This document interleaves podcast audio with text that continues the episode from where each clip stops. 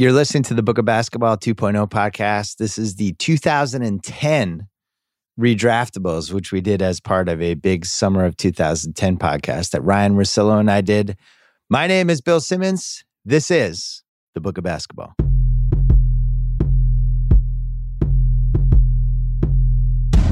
Unlike Shaq, Kobe's gonna attack. Larry shoots at three, quads playing that D. LeBron hits him with that steal, and you already feel. Pass it to Luke, yeah, he's gonna juke, yeah, yeah. It's a book of basketball, yeah. It's a book of basketball, yeah. It's a book of basketball, yeah. It's a book of basketball, yeah. So we're gonna do the 2010 redraftables. You know, we talk about the bad drafts, the 2000. You know, uh, we we did the 2006 one was really bad. 2010 doesn't get enough credit for being a horrific draft. It did end up uh, four really talented guys: John Wall, DeMarcus Cousins, Gordon Hayward, Paul George. And yet, what do those four guys have in common? They all had devastating injuries. All four of them. Paul George breaks his leg in the Team USA game. He basically misses a year and a half. Hayward breaks his ankle, first Celtics game, basically done for two years. Um, Cousins finally finds a good basketball situation in New Orleans playing with Anthony Davis, blows out his ACL. And then John Wall, right when it seemed like he had a chance to put together a really fun career as a meaningful guard, his knees start going on him and he and now he's probably the worst contract in the league. That's my takeaway when I look at this draft. It's kind of weird. It's like an injury what if draft. What do you think? It's bad. It's way worse. Like I hadn't looked at it in a while, and you're going through it, and you go, "This is going to get ugly here at the end." You know, you're just going to be taking guys. I mean, some of the metrics um, on this, like Bialise is a top 15 in in some of the advanced stats for this Right. class. I mean, Yeah. it's it's ridiculous. Like what you're looking at here at the end. Greivis Vasquez ends up having one of the better careers, and he was seven years in the league, and I wasn't even sure if he was going to go in the first round, and he went at the end of the first round. So there's that part, and then you know it's it's a real big miss with Favors, who I thought had star potential. Um, Evan Turner is really interesting because I liked him so much until everybody else liked him. Like he was somebody to go, "Hey, Evan Turner needs to be higher," and you're like, "Wait, two?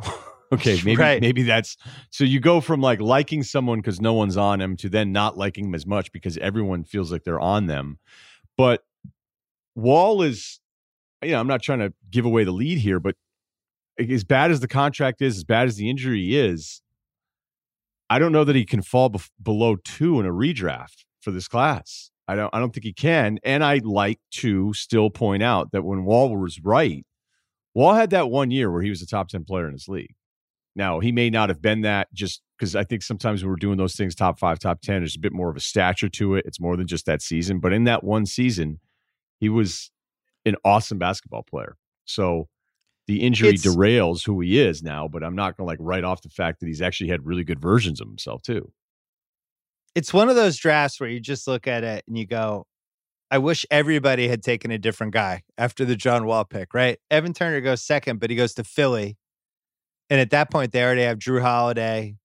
Lou Williams is there. Doug Collins is there. It's just the wrong team. It's, you know, I think he's one of those rare guys you almost wish you'd gone to a bad team.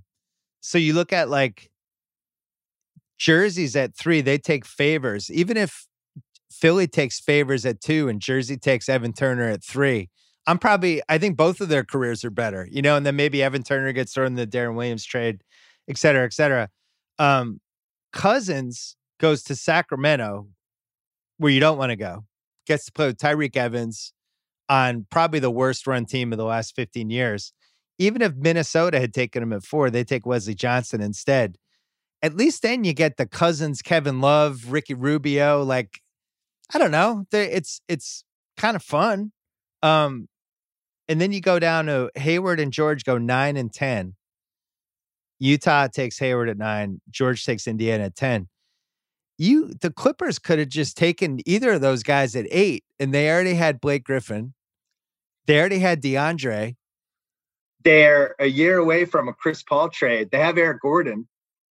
and it was that they actually needed a swing guy. It's just they took the wrong one. They took Al-Farouq Aminu over Hayward and George. And Hayward was at the very least, if you watched him in college, like, all right, that guy's at least 15 a game in college and and could shoot a little bit. So um it, I, I just look at this and I'm like, man, this is a fun one where you just move the names around and everybody's happy. It's it's crazy. Like the Paul George going this late wasn't that crazy because he, he no, floated. not the moment. He, he floated, yeah. and all all of his tape, if you watch, it, it wasn't all great. You know, um, I do give a ton of credit to John Hollinger. I think Hollinger was like the first guy ever that was like, this guy's going to be an all star. And I was just like, wait, really? Like, I, and I, he had been in the league at that point. So that wasn't before the draft. But even Hayward, Hayward had this weird thing where his two years, like his last year at Butler, he didn't shoot the ball that well, but he shot it pretty well the year before that. And that's one of those things where did you get a little too caught up in the fact that, like, hey, how come this guy's supposed to be this outside shooter and his three point shooting numbers were pretty bad? But right it was just kind of a fluky, like, hey, he can shoot. He had a bad number or a bad year number wise. So don't worry about it. But him going that late, um, and you know, I, I people are going to dump on him now because everything that's happened the last couple years. But that seems kind of impossible for a guy that just looked like he had all of these skills and the size to go along with it, and had won at a high level in college for a team like Butler. I took a big loss in this draft in the draft diary. I I was outraged that Indiana took Paul George over Xavier Henry. Oh. It's one of my eight or nine worst ones because I'm just like, I'm like, wow, door number A, Xavier Henry, who was like the best high school recruit a year ago and was pretty good in college, versus this Paul George guy who's floating around in Fresno State. And it's like, really? You're, not taking Henry? So couldn't have missed that one more. I did love, I love the Cousins as the upside pick though. I wrote in the draft diary. Sorry to spend so much time on Cousins, but he's the most important 2010 rookie. If he makes it a big if, if he makes it, that's the home run pick. You can count the impact under 30 bigs like Cousins on one hand. I mean, Andrew Bogut made an All NBA team last season, and he fell to five, and it was all because people were worried about his personality.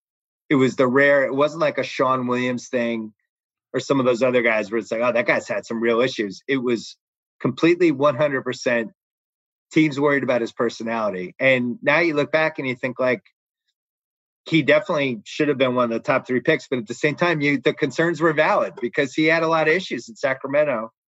And I don't know. How do you feel about that part? Cousins, I would have a no Cousins rule if I were a GM. And just, you're, may, you're, out. You're blind. Blind yeah, out. I just I wouldn't draft him in the redraftables.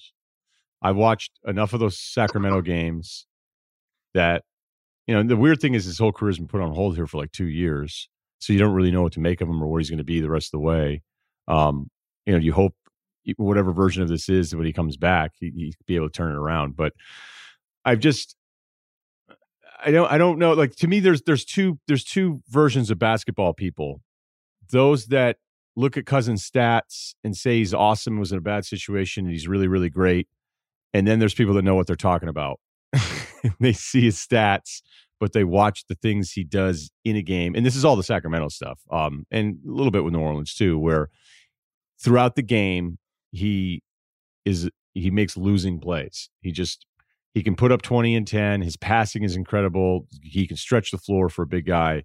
But there's all of these little things that he does in there where he he lets himself get taken out of a game emotionally quicker than any basketball player I've ever seen. So I I don't care what his numbers are. I've done this rant before, um, so it's not new for some of you. But I just I would have a hard time having a guy like that be the focal point of my team. Maybe now as a role guy, as he's older and coming off these injuries, and it's it's not as big of a deal. But when it, when he was younger and he is putting up all these numbers, but there's no accountability and he's run through a million coaches, uh, you know, I, it just it was not something I was a fan of. I'm going to save my thoughts on him for when he comes up in the draft. Now you can take him 13th or 14th. Yeah, I'll just dash him for later. Um, we also this was a draft that had Larry Sanders, Jeremy Lin, and Hassan Whiteside. Hassan Whiteside said he was the best player in the draft. Well, he was wrong. this was a draft I wrote uh, in the draft diary. Our first four GMs on the clock: Ernie Grunfeld, Ed Stefanski, Rod Thorn, David Kahn, or as they're better known, Mount Dunsmore it's really like an incredible quartet to start an NBA draft. All four of those guys, I'm not sure they worked again after this. This also had Kahn taking Wes Johnson, who was 23, 23 years old on the at the draft over Cousins. Um, he had averaged 16 points a game as a 22 year old junior. And the irony of it is whether that was the right pick or not, going smaller versus taking Cousins, he ends up taking Wes Johnson over two guys coming after who are both going to go in the top four of our uh, our redraft. So that happened. Um, John Thompson did this draft. He defended Cousins as a top five pick by saying, "quote You can calm down a fool before you could resurrect a corpse." Whoa. I'm going to read that to you again. yeah. You can calm down a fool before you can resurrect a corpse. This was his defense of DeMarcus Cousin going in the top five. He was defending him. So that was, I think, the only time the word fool has ever been used to defend somebody as a top five pick. And then uh, the ESPN graphics guy gave Cousins, quote, must improve maturity. I would say we still might be there with that. Um, John Wall is the number one pick. I wrote at the time on the coming into the league can't miss point guard scale.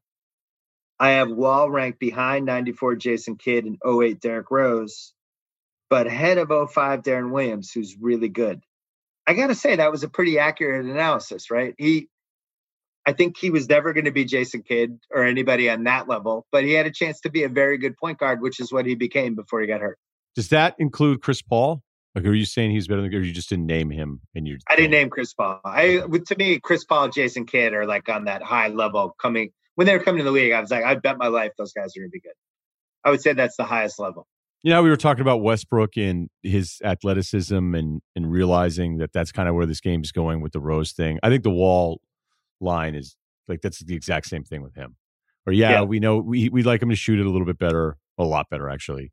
But his athleticism, ability to get to the hoop, and he started developing that kind of you know drive, hard drive, elbow jumper, and I you know I'm I, I feel like I don't I don't feel like I'm this huge John Wall fan, but I I feel like it's worth pointing out like people people talk about this guy like he sucks now, and it's just not fair.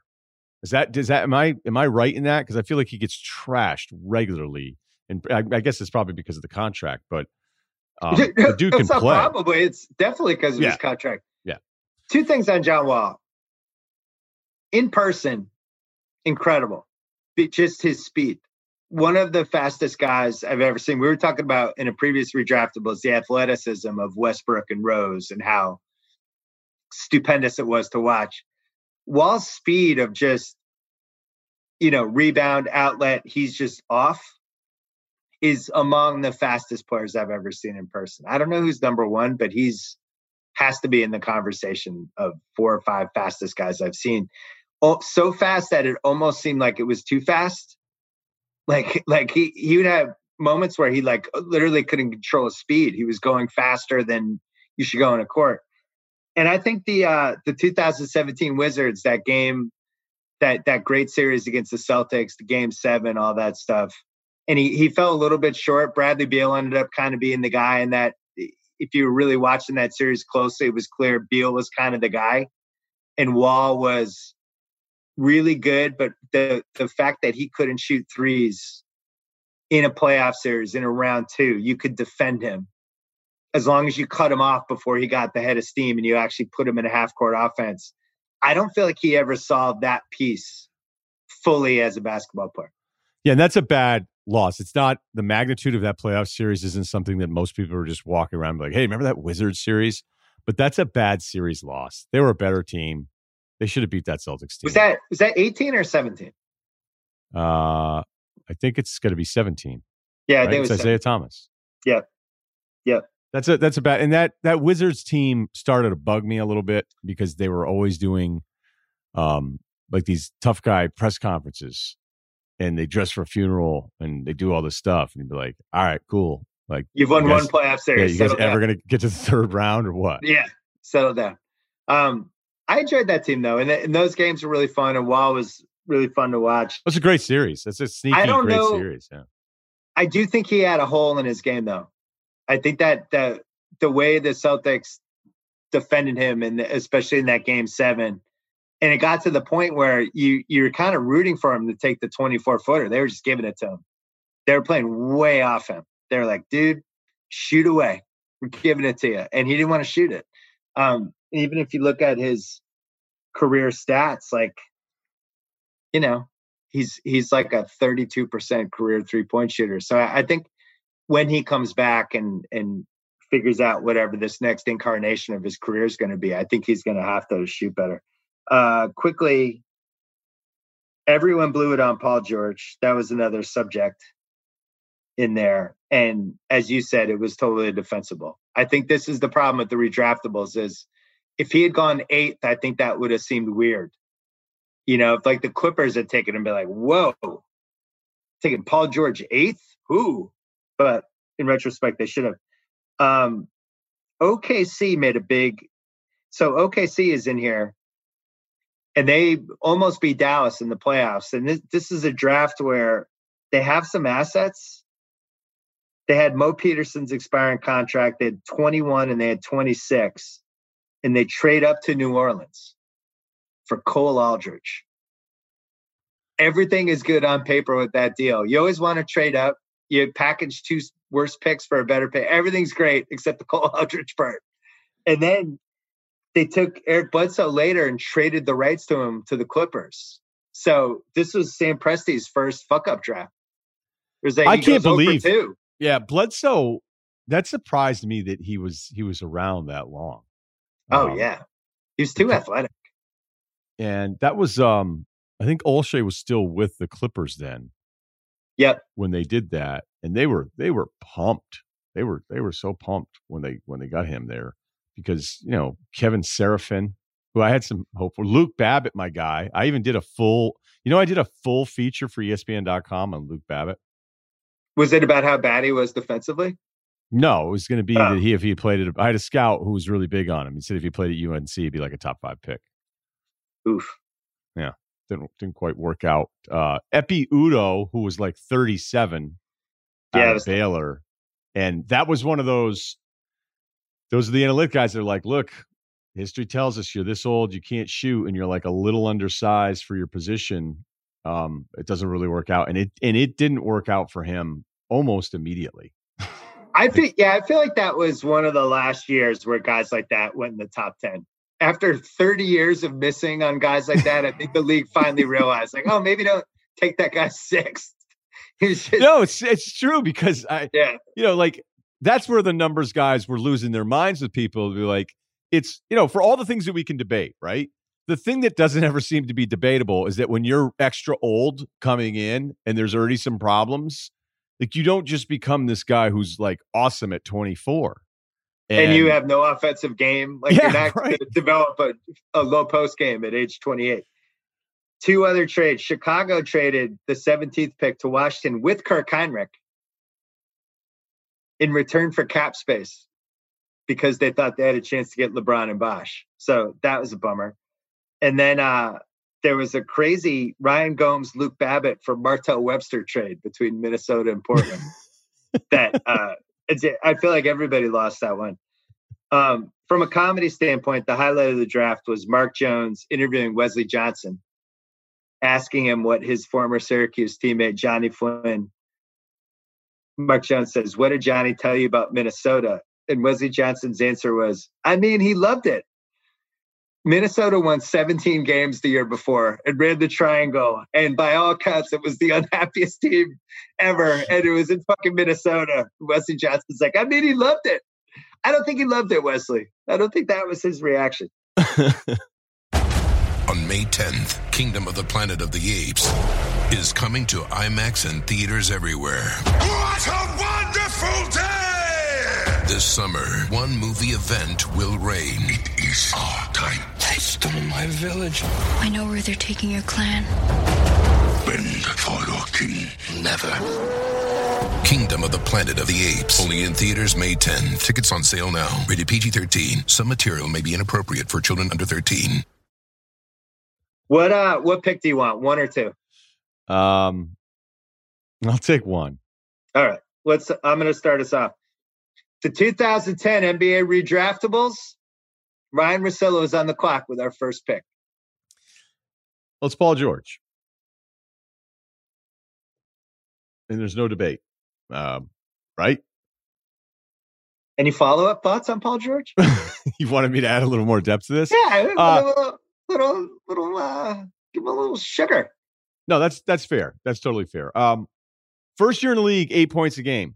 You know, they didn't play him a lot. He missed some games as well.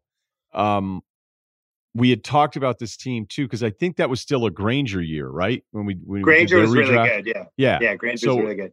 it was kind of this weird deal where you weren't quite sure what you had. And so for him, like his improvement, it's a little Kawhi esque in that you don't really have guys that do this. Like, oh, okay, maybe he's going to be a nice little role player. Oh, okay, wow, he's going to get 20 a game. Okay, he might be. And at the peak of Paul George, he was in the argument as like the second best player in the league.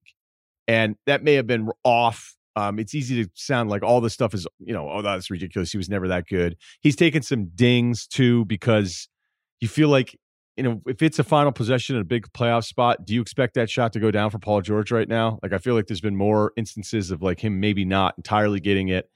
And then the fact that, you know, he doesn't go to LA, he goes to Oklahoma City, tells everybody he loves Oklahoma City, and then he forces his way out of there a year later and he ends up with the Clippers. And who knows, he still may win a title throughout all of this. But that arc does not happen a lot. And it was the case for the Celtics not trading Jaylen Brown because if you thought Jaylen had a chance to be as good as Paul George, he matched up statistically every checkpoint Paul George hit those first couple years. I'm going back to when he was a rookie though, when he was eight points a game. I remember going to a Clipper game. I think it was his rookie year. It was one one of his first two years. It was a, whatever the first time I saw him in person, and he's one of those guys where you know, on TV, people look one way, but in person, you go, oh man, I didn't know. Yeah. I mean, he's like, he seems like he's a legit six nine.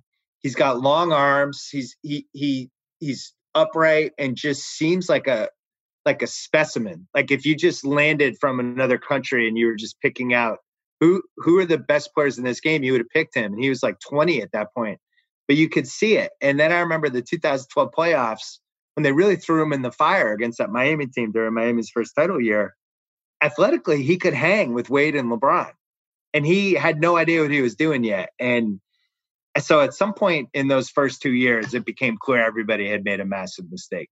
But you know, you look at his his career, he he made a first team all NBA in 2019 during a season that had LeBron, Kawhi in Toronto and uh, Kevin Durant in Golden State, who was really good that year. Um, so really impressive. And then he also made four third team All NBAs. So last five years, 24, seven, and four. And I, I think the big thing we have to mention is just the what if with the broken leg. Because he basically he loses a whole year and he's not quite the same the year that he comes back and just what his stats would look like and things like that. So um, I mean, he- you could argue Bill, he, he came in that first year, like he doesn't rebound. Again, it's only 21 minutes a game. He's not really even shooting. He's just under 30% from three. The next year he comes back. They're still not even playing him 30 minutes a game in his second year in the shortened season. And he's at 385 from three. And then he starts rebounding like crazy. And Right. Um, you know, then he he uh, look, he I don't think he's your one. I don't think he could ever be your one. Like physically, he has the game of the one. He has the skills of the one, all of those things. I think there's something that's a little short there as far as you being the guy that's going to really be an alpha in a big moment. I don't know that he has that, and he's shown more times than. I don't think he's a good enough playmaker. I I think he's an incredible athlete and an incredible all around player. I, I think if you're gonna say what's this guy missing, there's that one last time I'm talking like super duper stars. There's that one last Yeah, piece right. of could you run the offense through him in a game seven? I, I don't think so. no. I mean you could. I don't know if you'd win. No, and it's not. This is just as you said. I'm glad you said it that way because you know when you start talking about who are the four or five best in the world, like the the things we're going to start grading you a little harder on are going to seem like pretty hard.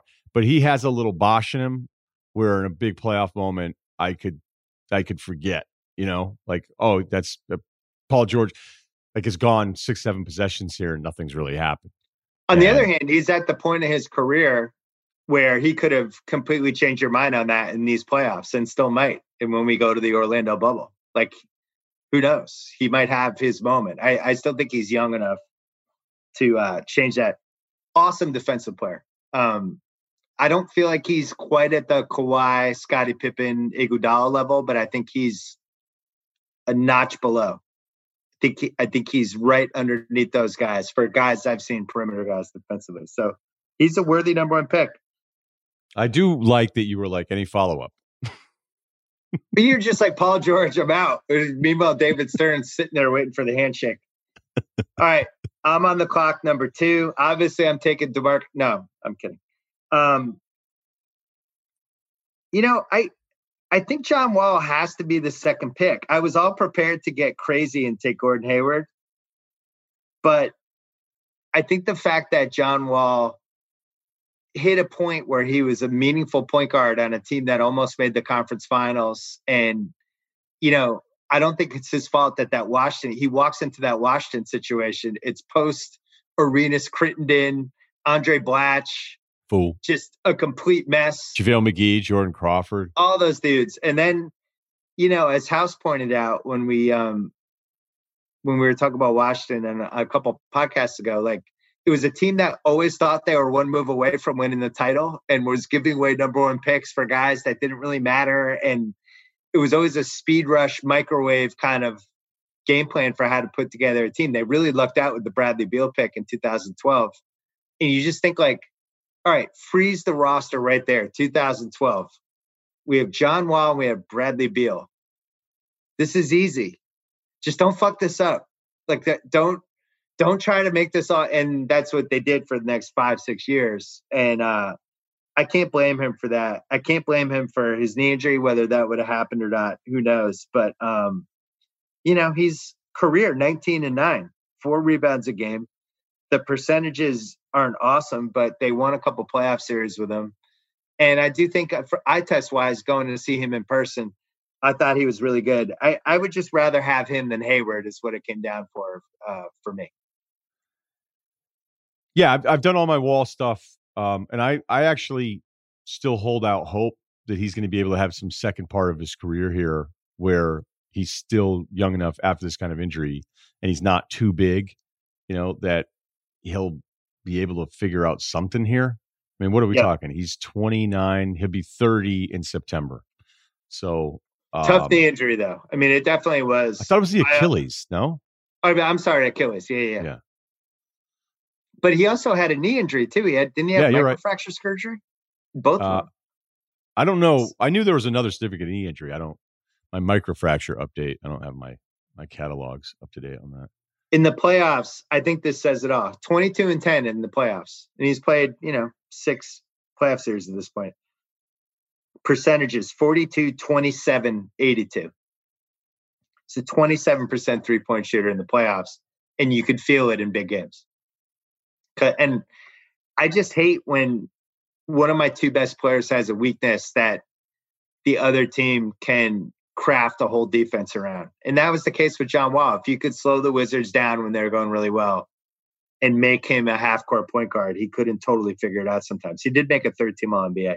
So I I think he's certainly wasn't a bust. I think he's had some good moments and I'm like you, I'm not ready to give up on him. Who you taking third? I'm going to go with Hayward then. He was so Yeah. good towards the end there in Utah. Um, Yeah. His career has been completely derailed here. And he did look like he was finally figuring out certain times this year. And then I thought it actually got worse again at times. Me too. Um, all over the place. But, you know, as we're doing these redraftables with these classes, again, it can seem crazy that it's 10 years ago, but not like I don't I'm not ready to give up on Gordon Hayward being a productive basketball player in the league either. And once he showed that playmaking where they were running the offense through him in Utah, where he was making the decisions, he was putting up good assist numbers and he could shoot it. And I mean, the thing that sucks too is he played all the time. Like he just missed his handful of games. But I mean, he had one year Right. where he was 16, 16, 5 and 5, and he's shooting. Well, that year was weird. He's had like 40% years from three, and then he'll have like a couple bad years. It's actually a little bit like we were talking about with him in college. But um, well, his he- last three Utah years, he was 25 and 4, 45, 37, 83 percentages. So that's good. I mean, you take that. He I always thought he was a really smart defender. I don't think he was like an amazing defender, but we even watched him on the Celtics. He's one of those guys who knows where to go, what to do. Seems like he's fun to play with, um, unselfish. And the ankle thing, you know, we talked about it earlier, the what ifs of this draft with the Paul George, him getting hurt, John Wall getting hurt, Cousins when he got hurt. And then that Hayward injury is just the timing of it's unbelievable. It's because there's a whole bunch of repercussions from it, including like, does that change the arc of what happens with Kyrie in Boston? Is that Celtics team awesome that season? And is Kyrie happy, or was Kyrie destined to do whatever he was going to do anyway? But yeah, I think he was going to do whatever he was going to do. well, maybe, but to lose Hayward after what was it, an hour? not even. No, It's kind it's of unbelievable. When Yeah. when has that ever happened before? They lose him in an hour. He's a max contract. Yeah, Anyway. and, like I, I think there's just always these these anti-Ainge people that are out there, but you just go, everybody would have signed Gordon Hayward. Okay, everybody would have signed Gordon Hayward. He's 22 a game. He could shoot, get you boards, get you assists, and he was 26 years old. Like I don't want to hear about it. And so I would rather have his stability than say, you know, some of the other guys that we're going to pick from here. Demarcus Cousins is a more talented player, but I'll take Hayward and not being somebody who can maybe sabotage my entire team. Well, Demarcus isn't falling further than four, just for the integrity of this draft. I'm taking him fourth. You you told me not to mention the numbers. I'm going to mention the numbers from 2014 to 2017, four year stretch. He averaged 25 and 12. He made two second team All NBAs. And I do think him and Davis in 2018, that was really happening. That was a really fun team to watch. I loved watching them together, and I really felt like Cousins was starting to figure it out as as nutty has, as he's been over the course of his career. Him and Davis together were figuring it out in a real way with Jrue Holiday. That like that team was something, and uh, so that makes me think. All right, this violates a lot of my rules for the redraftables, but at least I saw for four months there that this guy could be a productive player and a good team. So I'm taking him.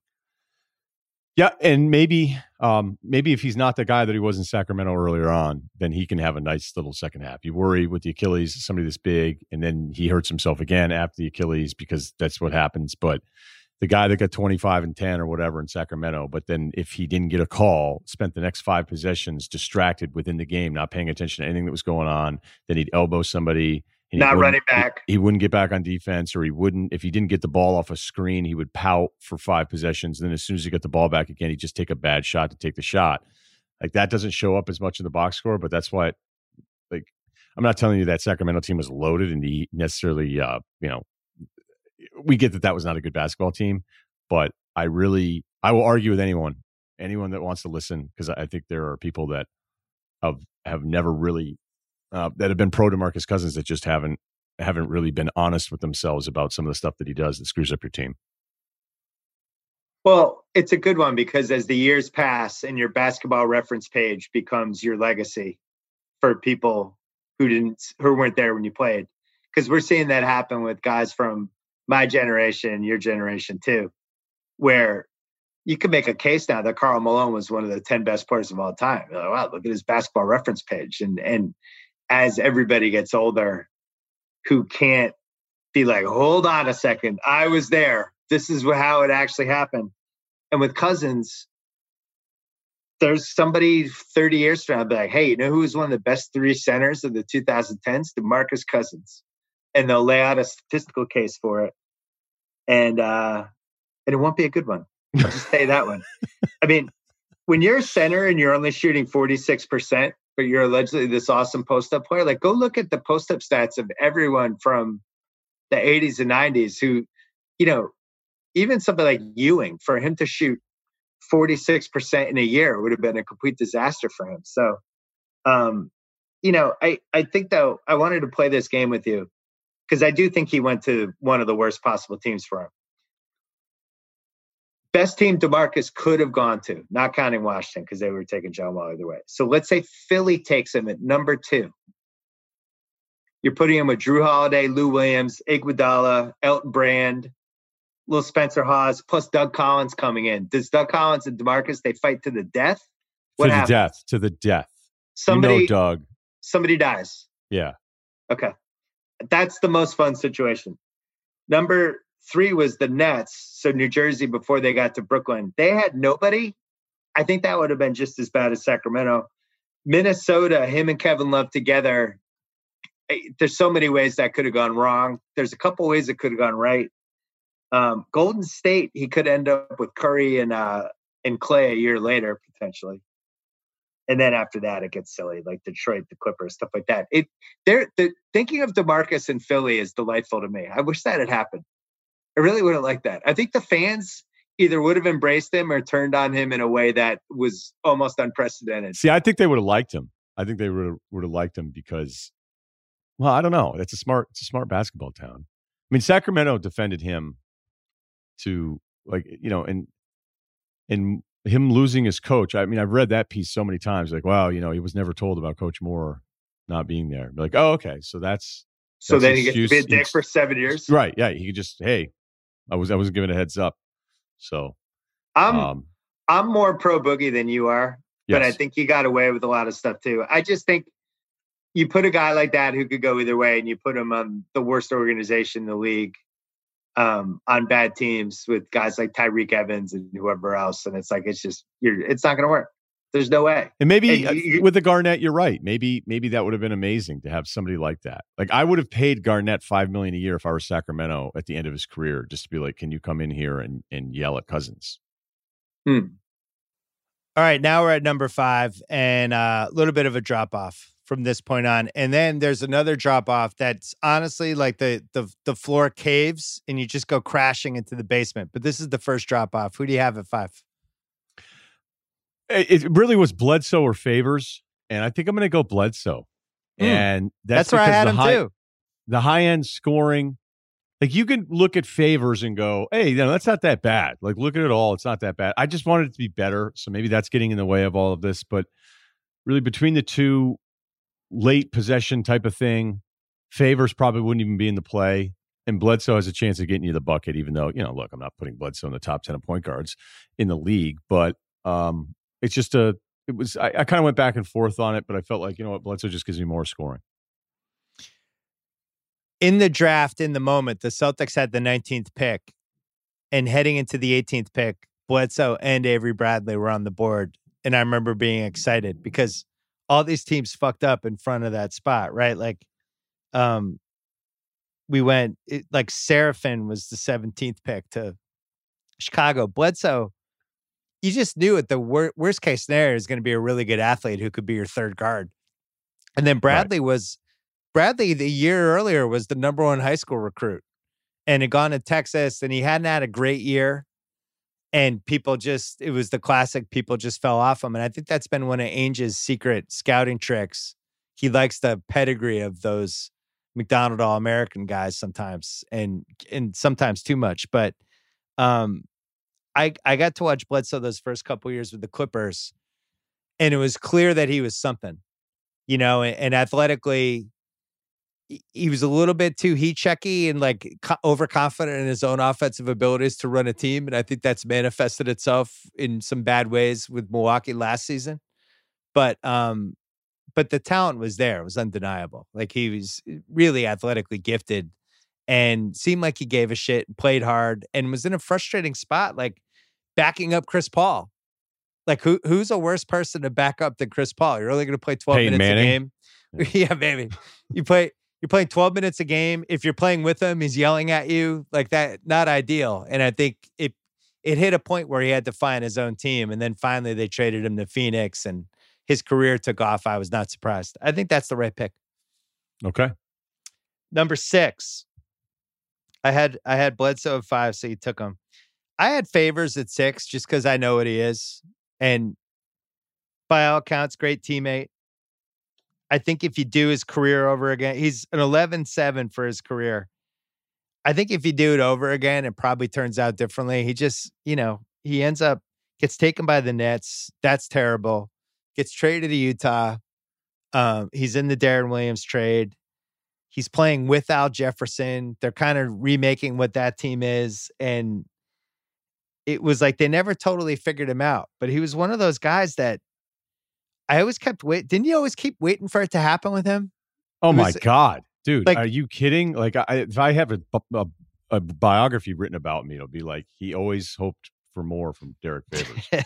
like, I I loved him so much at Georgia Tech because it just I thought he was going to be this physically imposing, like high twitch big guy. You know, I'm not saying he was going to be LeBron, but I thought the way he was end to end, and I then thought, he just kind of didn't you turned. in- think? Didn't you think like Antonio McDyess?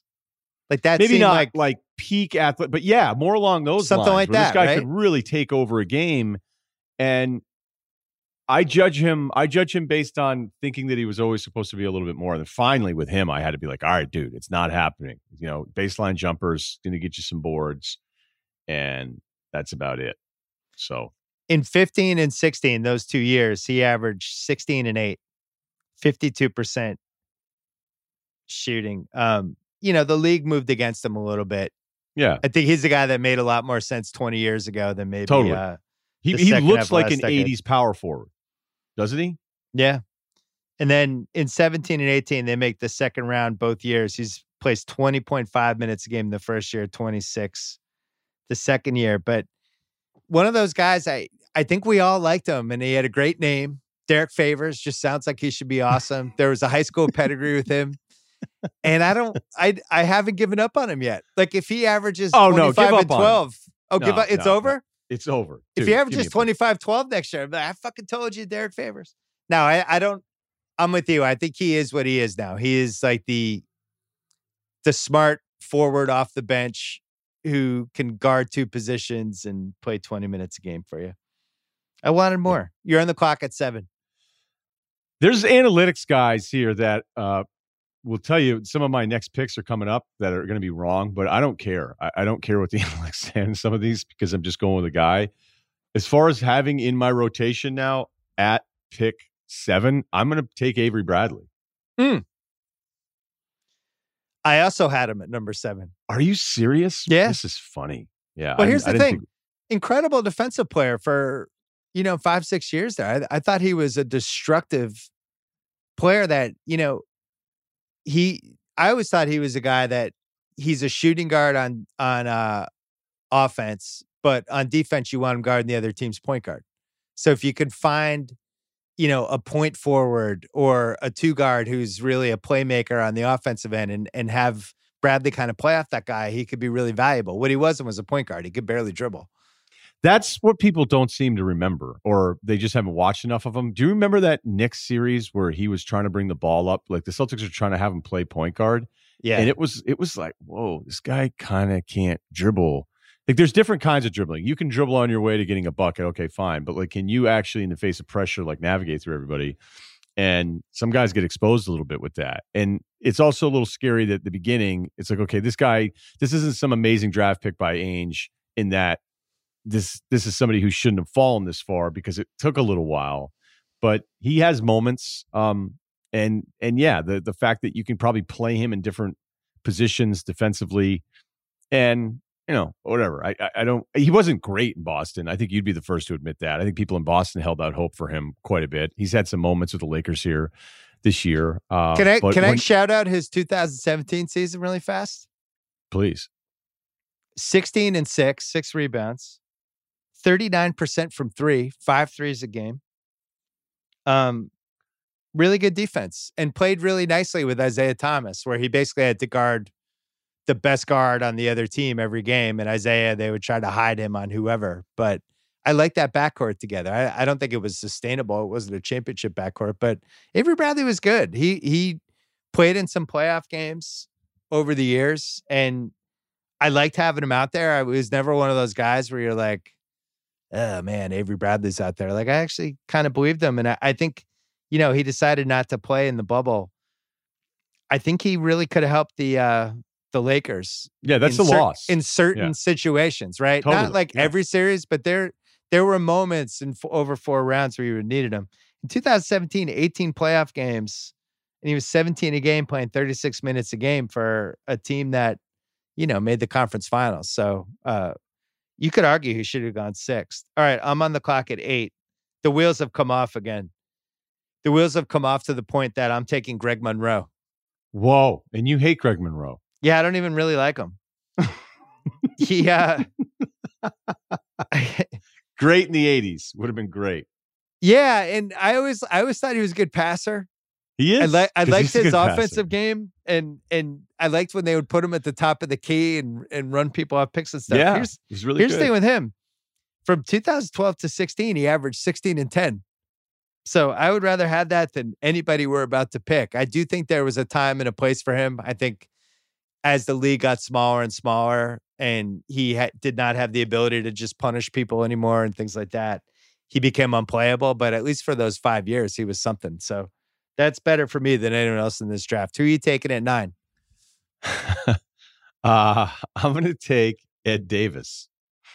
Oh, wow, we really fell off. What's your case for Ed Davis? Just out of curiosity. I don't know that I have one. It's not scoring. Uh, his rebounding numbers have always been pretty good. It feels like everywhere he goes, everyone's excited that they have him, but then they kind of forget that no one ever wants to keep him. I mean, he's never on a team from, well, he had a couple years there in Portland. Um, Oh, he was a classic Portland guy where the fans were all making it seem like he was better than he was. They've done that with to about 20 players over the last 25 years. Yeah, I wanted role player. I didn't want. I, I want role player that I know can fit in. I mean, I'm at the the stage the stage of my scouting here where I'm trying to find out if somebody like an only child or where they buy their jeans. But you know, I'm just making sure that we have everybody on the same page. Strong pick. I am going completely off the grid with the 10th pick. Taking a guy who was not drafted.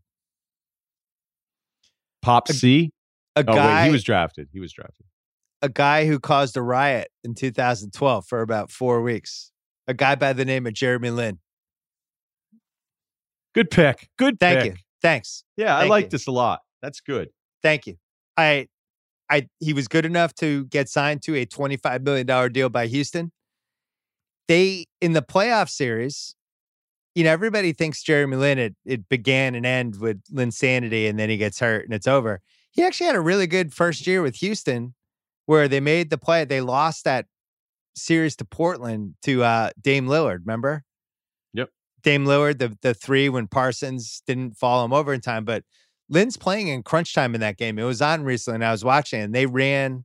You know, Harden was doing his usual terrible shots down the stretch, but Lynn had a big play at one point, and he was out there. So, um, I don't know. I, I I think he got hurt a couple times. He had some bad luck, but uh, as a scoring point guard off the bench, um, I can't resist him. Plus, he means a lot to a few of my friends. So there you go. Who do you have at number eleven? Uh, We're we're I should tell the audience, we're officially in Hassan Whiteside range. I'm not saying he's going, but I'm not taking him. it's we're at the point where people in the draft room are kind of passing his stats around. They are because there's analytics that that like him, and some of his total numbers are good. I just if people are benching you at the end of close games, that tells Yeah. me something. That's just Yeah. that's me. You know, I'm I'm difficult that way when when your coach doesn't want you out there at the end of close games. Evan Turner has he has some terrible analytics. Like he's he's in the 20s for some of these. And I actually think you have to take Evan just on talent alone at this point. I probably should have taken him ahead of Ed Davis. Um, if you've watched enough Evan Turner, you know exactly who he is, but he's still too talented and still had moments of production where he can't go undrafted and a redraftable here. He has to be drafted. So therefore, I take him at number, what's it, 11? One of the great college basketball stat seasons. He was awesome that Ohio State year. So it's funny that the advanced metrics decided not to like him eventually. I thought Stevens unlocked him in Boston, my hero, Brad Stevens. The way he used him as like a point forward, whatever the fuck he was, and had guards running off. And I thought he was effective. Like, I- think you're totally right. Could he be in a rotation on a really good team? Absolutely, Yeah. yes. Right. And that was the right pick for that spot. So Do you know what team he's on right now? He got traded and then traded again. Is he on Sacramento? Close. He's on the Sacramento of the East, Atlanta.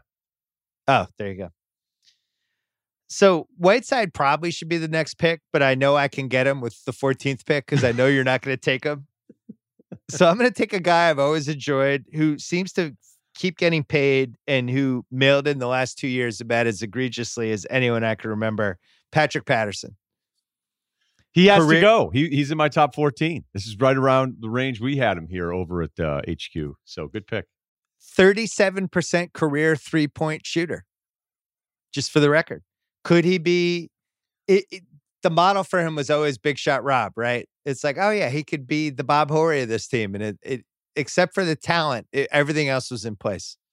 Um and you know, could a stretch forward could make some threes and potentially guard people on the other end. That's that's what you got with uh Patrick Patterson. So there you go.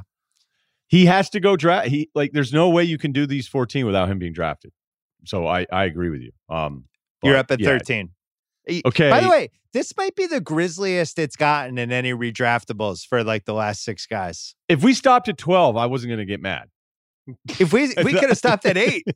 I was half expecting you to go, hey, do you want to just stop? Do you want to watch any shows? Shout out to uh, Hightown on Starz. Oh yeah, you like episodes. Hightown. I'm in into it. P-Town. P Town. Yeah, P Town. It is funny though, any mass based show, the ruling on who says what, like who's allowed to try to speak with the accent. And it's it's just it's one of my favorite things with any mass show. It's like who thinks they're killing it, who's actually good at it, who just said I'm not even going to bother. Right. But um, it's it's always fun. But yeah, P Town. We used to play P Town in high school. Yeah. That was a, that was a long road trip for the Vineyard for the Yeah. for the Seriously, and that's like an hour. hour. It's longer than that because Woods Hole is all the way at the bottom. Oh, inland Oh yeah, yeah, like two And hours. so you it's going all the way up and around. All right, I'll played the watch first P-Town. game. I- yeah, yeah, check it out. I heard it wasn't a feel good show, so I stayed away. But I'll, I'll check it out.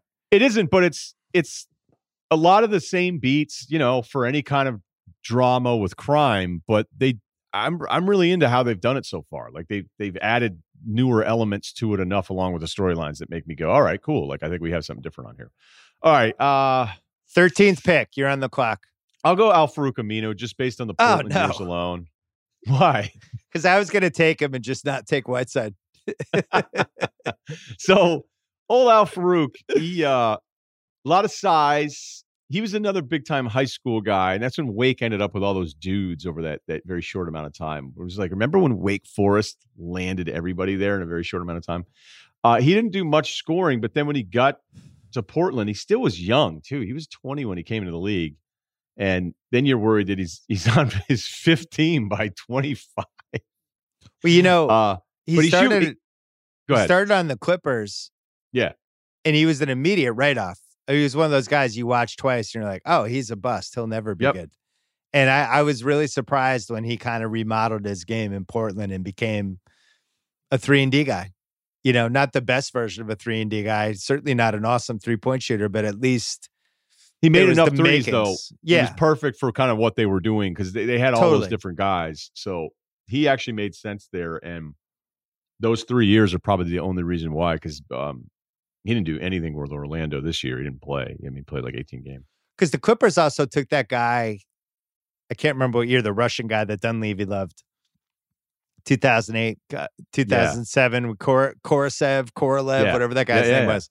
He was another one where you watched him for five minutes. You're like, oh, he sucks. He'll never be good. Like you knew immediately. And I felt that way about uh, uh, Al-Farouq Aminu. I, th- I thought there was no chance, but it turned out there was a chance. All right, I have the last pick. Pick 14. Here's who's on my board Hassan Whiteside, Jordan Crawford, king of the heat check, Boban. Get some Boban out of this. Um, Quincy Pondexter, who I, I've never really totally given up on, Greivis Vasquez, and the Larry Sanders show. You Larry take Sanders. take Larry Sanders, you get like one and a half incredible years where it's like, wow, look at this guy. He's leading the league in blocks. He's so he's so great. I love Larry Sanders.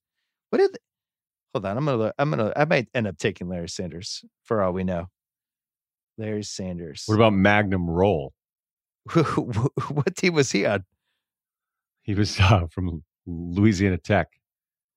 Yeah, Larry Sanders, 2.8 blocks a game in, in 2013. I'm going to take Whiteside. I don't feel good about it, but he's 14 and 12. Could I play him, throw him in a game for 15 minutes and have him bump into dudes? It's either him or Boban for me. Boban is just the fact that he couldn't get off the bench for the Sixers last year when everybody made a big stand. Oh, don't count out Boban. You might you might see him, and then it was the actual playoff game started, and they were like, "Yeah, you're going to be over there. You're not playing." uh, Whiteside at least can rebound and potentially block a shot. And well, he'll block shots. He's just not playing any defense. When I know that sometimes is a hard sentence for people to process, but he True. only cares about blocking shots. He doesn't care about what he's that's supposed to be. that's why I on said he might block a shot for me. His Yeah. guy also might go by him seven times in a row for layups, but he might block a couple shots for me. I it's the least inspired I've ever been to take a pick in a redraftables, but I'm taking him Hassan Whiteside, 14th pick. This draft was bad. It, this draft actually made me feel bad about doing the redraftables again. I've, I've, I've, I'm soured. Honestly, in the show note, I was shocked we were doing it. Well, it's, like- it fit in the summer 2010 theme, and and what the fuck else are we going to talk about? Oh no, I'm not. I'm not criticizing any of us in the content game right now. Trying to figure these things out, but it was. I was like, oh, we're gonna do ten. All right, that's cool. We'll do it. It's rough. Certainly not a lot of uh. Well, at least the Cam Newton thing happened. Yeah, the Cam thing is big news. You guys Yeah. are excited. Ben Yeah. Simmons is gonna get a new jersey. Got a lot of texts. Yeah, there you go. Uh, all right, Russillo, you got at least one podcast this week coming. Yeah, we're gonna do uh, some NFL stuff. Um, I don't want to say what we're doing yet, but um, Dan Haren was great though. Yeah. want to check out Dan Haren, um, who you know works with the Arizona Diamondbacks now, pitching the bigs like 13 years. He was good, um, and he's funny too, talking about drilling guys. So I like that guy. All right, cool. Uh, have a good week. See you next time. Thanks for listening to the Book of Basketball podcast. Stay tuned for more shows on this feed.